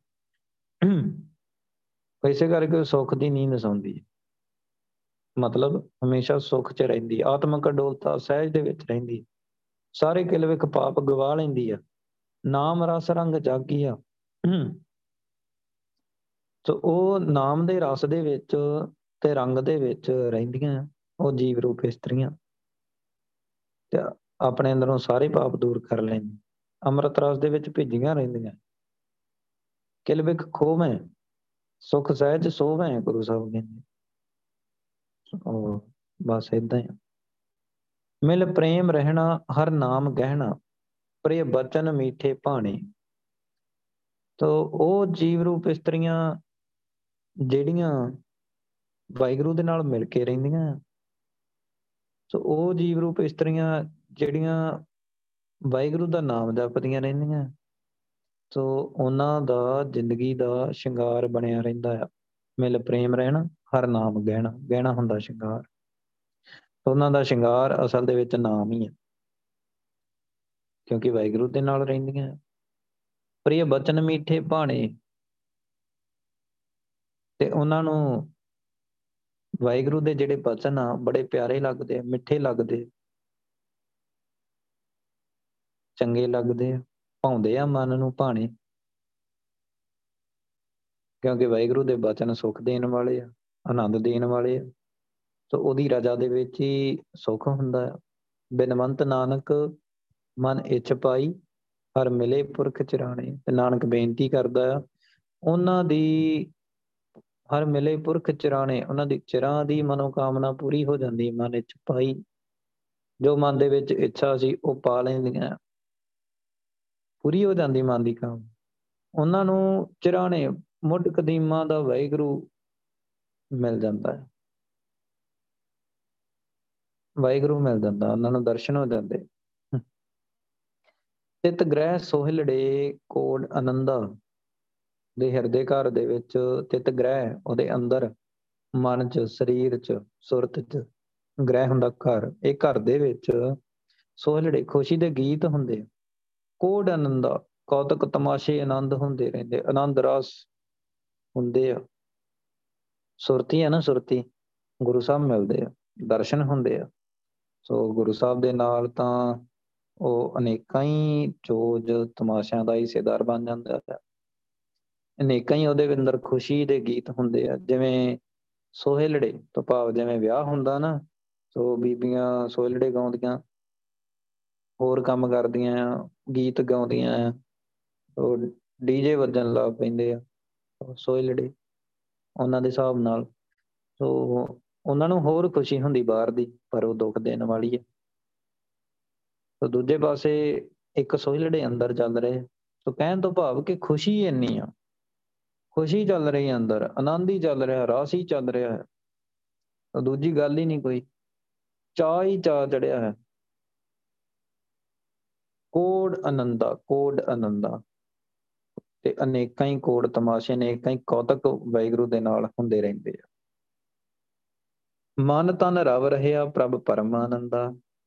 ਤੇ ਜਿਹਦੇ ਮਨ ਦੇ ਵਿੱਚ ਮਨ ਤੇ ਤਨ ਵਿੱਚ ਸਭ ਤੋਂ ਸ੍ਰੇਸ਼ਟ ਆਨੰਦ ਦਾ ਮਾਲਕ ਵਾਹਿਗੁਰੂ ਵਸਦਾ ਹੈ ਮਨ ਦੇ ਵਿੱਚ, ਤਨ ਦੇ ਵਿੱਚ ਰਵ ਰਹਿਆ, ਸੋ ਉਹ ਵਾਹਿਗੁਰੂ ਰਮਿਆ ਰਹਿੰਦਾ ਹੈ ਆਵਸਿਆ ਹੁੰਦਾ ਹੈ ਪ੍ਰਭ ਪਰਮਾਨੰਦਾ ਜਿਹੜਾ ਵਾਹਿਗੁਰੂ, ਪਰਮ ਆਨੰਦ ਦਾ ਮਾਲਕ।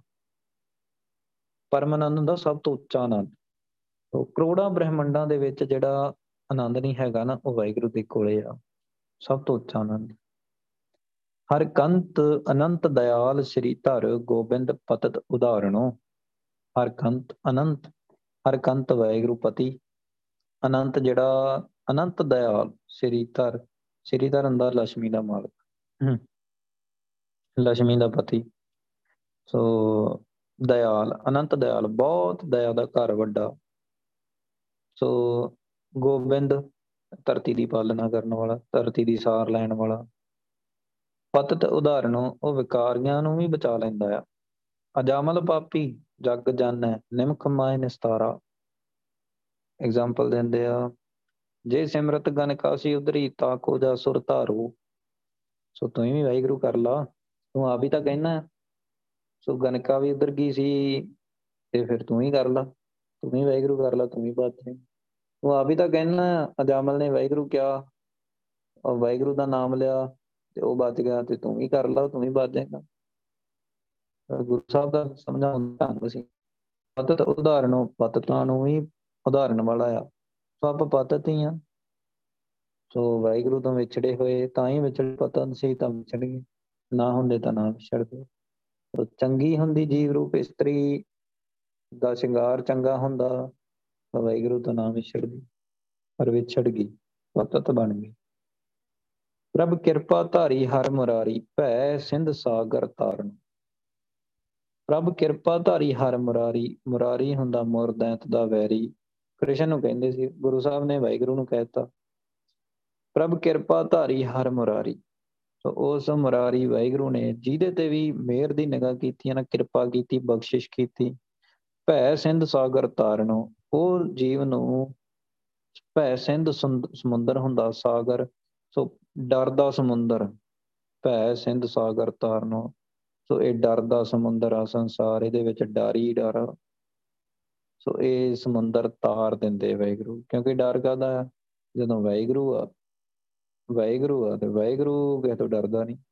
ਸੋ ਇੰਨੇ ਕੋਈ ਜੋਗ ਹੈ ਨਹੀਂ ਜੋ ਵਾਹਿਗੁਰੂ ਨਾਲ ਮੱਥਾ ਲਾ ਲੇ ਸੋ ਇਦਾਂ ਤਾਂ ਹੁੰਦਾ ਹੀ ਨਹੀਂ। ਮਾਲਕ ਹੈ ਸਾਰੀ ਦੁਨੀਆ ਦਾ। ਸਰਬ ਕਲਾ ਸਮਰੱਥ ਹੈ। ਉਹ ਕੋਲ ਹੈ। ਤਾਂ ਕੋਈ ਡਰ ਨਹੀਂ। ਮੌਤ ਦਾ ਵੀ ਡਰ ਨਹੀਂ, ਜਮਦੂਤਾਂ ਦਾ ਵੀ ਡਰ ਨਹੀਂ, ਧਰਮਰਾਜ ਦਾ ਵੀ ਡਰ ਨਹੀਂ। ਐਡੀ ਵੱਡੀ ਗੱਲ ਦਾ ਵੀ ਡਰ ਨਹੀਂ, ਨਿੱਕੀ ਮੋਟੀ ਦਾ ਤਾਂ ਹੋਣਾ ਹੀ ਕੀ ਹੈ ਸੋ ਕਿਉਂਕਿ ਬਖਸ਼ਿਸ਼ ਹੋ ਗਈ, ਉਹਨੂੰ ਨਾਮ ਦੇ ਦਿੱਤਾ ਆ, ਅੰਮ੍ਰਿਤ ਦੀ ਦਾਤ ਦੇ ਦਿੱਤੀ ਆ। ਸੋ ਕੁਰੈਤਾਂ ਤੋਂ ਵੈਸੇ ਬਚਾ ਲਿਆ ਸਰਬੱਤ ਦੇ ਭਲੇ ਦੀ ਭਾਵਨਾ ਅੰਦਰ ਭਰ ਦਿੱਤੀ ਆ। ਸਿਮਰਨ ਦੇ ਦਿੱਤਾ ਆ। ਹਰ ਵੇਲੇ ਜਪਣਾ ਆ। ਕੋਈ ਡਰ ਨਹੀਂ ਰਹਿੰਦਾ, ਖਤਮ ਹੋ ਜਾਂਦੇ ਸਾਰੇ ਡਰ। ਸੁਰਤੀ ਲੱਗ ਜਾਂਦੀ ਹੈ ਤਾਂ ਮੇਲ ਹੀ ਪੈਂਦਾ ਜੋ ਸ਼ਰਨ ਆਵੇ ਤਿਸ ਕੰਠ ਲਾਵੇ, ਇਹ ਬਿਰਧ ਸੁਆਮੀ ਸੰਦਾ ਜੋ ਵੀ ਸ਼ਰਨੀ ਆਉਂਦਾ, ਇਹ ਉਹਦਾ ਸੁਭਾਅ ਆ। ਵਾਹਿਗੁਰੂ ਦਾ। ਵਾਹਿਗੁਰੂ ਦਾ ਸੁਭਾਅ ਆ, ਜਿਹੜਾ ਵੀ ਸ਼ਰਨੀ ਆਉਂਦਾ ਆ, ਉਹਨੂੰ ਕੰਠ ਲਾ ਲੈਂਦਾ ਆ। ਉਹਨੂੰ ਗਲੇ ਨਾਲ ਲਾ ਲੈਂਦਾ ਆ। ਸੋ ਇੱਥੇ ਕਹੇ ਗੁਰੂ ਸਾਹਿਬ ਨੇ ਗੱਲ ਕੀਤੀ, ਬਈ ਫਲਾਣੇ ਨੂੰ ਹੀ ਗੱਲ ਲਾਉਣਾ ਆ, ਫਲਾਣੇ ਨੂੰ ਹੀ ਗੱਲ ਲਾਉਣਾ ਆ। ਨਹੀਂ ਗੁਰੂ ਸਾਹਿਬ ਕਹਿੰਦੇ, ਜਿਹੜਾ ਵੀ ਸ਼ਰਨੀ ਆਉਂਦਾ ਆ ਸ਼ਰਨੀ ਆਉਂਦਾ, ਜਿਹੜਾ ਮਰਜ਼ੀ ਸਾਰੀ ਦੁਨੀਆ ਚੋਂ ਅੰਮ੍ਰਿਤ ਦੀ ਦਾਤ ਲੈਣ ਲਈ ਆ ਜਾਏ, ਗੁਰੂ ਸਾਹਿਬ ਉਹਨੂੰ ਦਾਤ ਦੇ ਦਿੰਦੇ ਆ। ਫਿਰ ਉਸ ਤੋਂ ਬਾਅਦ ਗੁਰੂ ਸਾਹਿਬ ਉਹਨੂੰ ਸਿਮਰਨ ਵੀ, ਨਾਮ ਦੀ ਦਾਤ ਦੇ ਦਿੰਦੇ ਇੱਕੋ ਗੱਲ। ਫਿਰ ਗੁਰੂ ਸਾਹਿਬ ਆਪਣਾ ਪੁੱਤਰ ਬਣਾ ਲੈਂਦੇ ਜਿਹੜਾ ਵੀ ਸ਼ਰਣੀ ਆਉਂਦਾ ਆ, ਉਹਨੂੰ ਕੰਠ ਲਾ ਲੈਂਦੇ। ਇਹ ਬਿਰਧ ਸੁਆਮੀ ਸੰਦਾ ਇਹ ਉਹਦਾ ਸੁਭਾਅ ਆ, ਉਹਨੂੰ ਬਚਾ ਲੈਂਦੇ ਵਾਹਿਗੁਰੂ ਦਾ। ਬਿਨਵੰਤ ਨਾਨਕ ਹਰ ਕੰਤ ਮਿਲਿਆ, ਸਦਾ ਕੇਲ ਕਰਨ ਦਾ। ਸੋ ਇਹ ਨਾਨਕ ਬੇਨਤੀ ਕਰਦਾ ਆ, ਹਰ ਕੰਤ ਉਹ ਵਾਹਿਗੁਰੂ ਆ ਕੇ ਚੋਜ ਸਦਾ ਕੇਲ ਕਰਨ ਦਾ, ਜਿਹੜਾ ਚੋਜ ਤਮਾਸ਼ੇ ਨਿਤ ਨਵੇਂ ਕਰਦਾ ਰਹਿੰਦਾ ਹੈ, ਸੋ ਉਹ ਆ ਕੇ ਆਪ ਹੀ ਮਿਲ ਪੈਂਦਾ ਹੈ। ਸ਼ਰਨ ਆਏ ਨੂੰ, ਜਿਹੜਾ ਵੀ ਸ਼ਰਨੀ ਆਉਂਦਾ ਹੈ, ਉਹਨੂੰ ਆ ਕੇ ਮਿਲ ਪੈਂਦਾ ਹੈ। ਠੀਕ ਹੈ। ਜਿਹੜਾ ਵੀ ਸ਼ਰਨੀ ਆਉਂਦਾ ਹੈ, ਜਿਹੜਾ ਵੀ ਅੰਮ੍ਰਿਤ ਛਕ ਲੈਂਦਾ ਹੈ, ਕੁਰੈਤਾਂ ਛੱਡ ਦਿੰਦਾ ਹੈ, ਸਿਮਰਨ ਕਰਕੇ ਉਹਨੂੰ ਮਿਲਣਾ ਚਾਹੁੰਦਾ ਹੈ, ਸਿਮਰਨ ਕਰੇ ਤੇ ਉਹਨੂੰ ਮਿਲ ਪੈਂਦਾ ਹੈ ਆ ਕੇ। ਇਹ ਉਹਦਾ ਸੁਭਾਅ ਹੈ, ਮਿਲਦਾ ਹੀ ਮਿਲਦਾ ਹੈ। ਸੋ ਵਾਹਿਗੁਰੂ ਨੂੰ ਮਿਲਣ ਦੀ ਸਾਰੀ ਖੇਡ ਹੈ, ਸੋ ਦਰਸ਼ਨਾਂ ਦੀ ਖੇਡ ਆ ਵਾਹਿਗੁਰੂ, ਇਹ ਤੋਂ ਕਦੀ ਵੀ ਮੁਨਕਰ ਨਹੀਂ ਹੋ ਸਕਦੇ। ਕਰਨੇ ਆ ਤਾਂ ਕੁਰੈਤਾਂ ਛੱਡ ਕੇ ਅੰਮ੍ਰਿਤ ਛਕਣਾ ਹੈ, ਅੰਮ੍ਰਿਤ ਛਕ ਕੇ ਸਿਮਰਨ ਕਰਨਾ ਹੈ, ਗੁਰੂ ਸਾਹਿਬ ਦੀ ਮੱਤ ਤੇ ਚੱਲਣਾ ਹੈ ਇੱਧਰ ਉੱਧਰ ਨਹੀਂ ਹੋਣਾ। ਸੋ ਮੱਤ ਲੈਣੀ ਆ ਬਾਣੀ ਦੀ ਵਿਚਾਰ ਕਰਕੇ। ਸੋ ਰਹਿ ਦੇ ਵਿੱਚ ਰਹਿਣਾ, ਸਿਮਰਨ ਕਰਦੇ ਰਹਿਣਾ ਤੇ ਗੁਰੂ ਸਾਹਿਬ ਨੇ ਆਪ ਹੀ ਦਰਸ਼ਨ ਦੇ ਦੇਣੇ। ਗੁਰੂ ਸਾਹਿਬ ਬਖਸ਼ਿਸ਼ ਕਰਨ, ਸਮਾਂ ਉੱਤੇ ਹੋ ਗਿਆ ਭੁੱਲ ਚੁੱਕ ਦੀ ਖਿਮਾ। ਵਾਹਿਗੁਰੂ ਜੀ ਕਾ ਖਾਲਸਾ, ਵਾਹਿਗੁਰੂ ਜੀ ਕੀ ਫਤਿਹ। ਵਾਹਿਗੁਰੂ ਵਾਹਿਗੁਰੂ ਵਾਹਿਗੁਰੂ ਵਾਹਿਗੁਰੂ।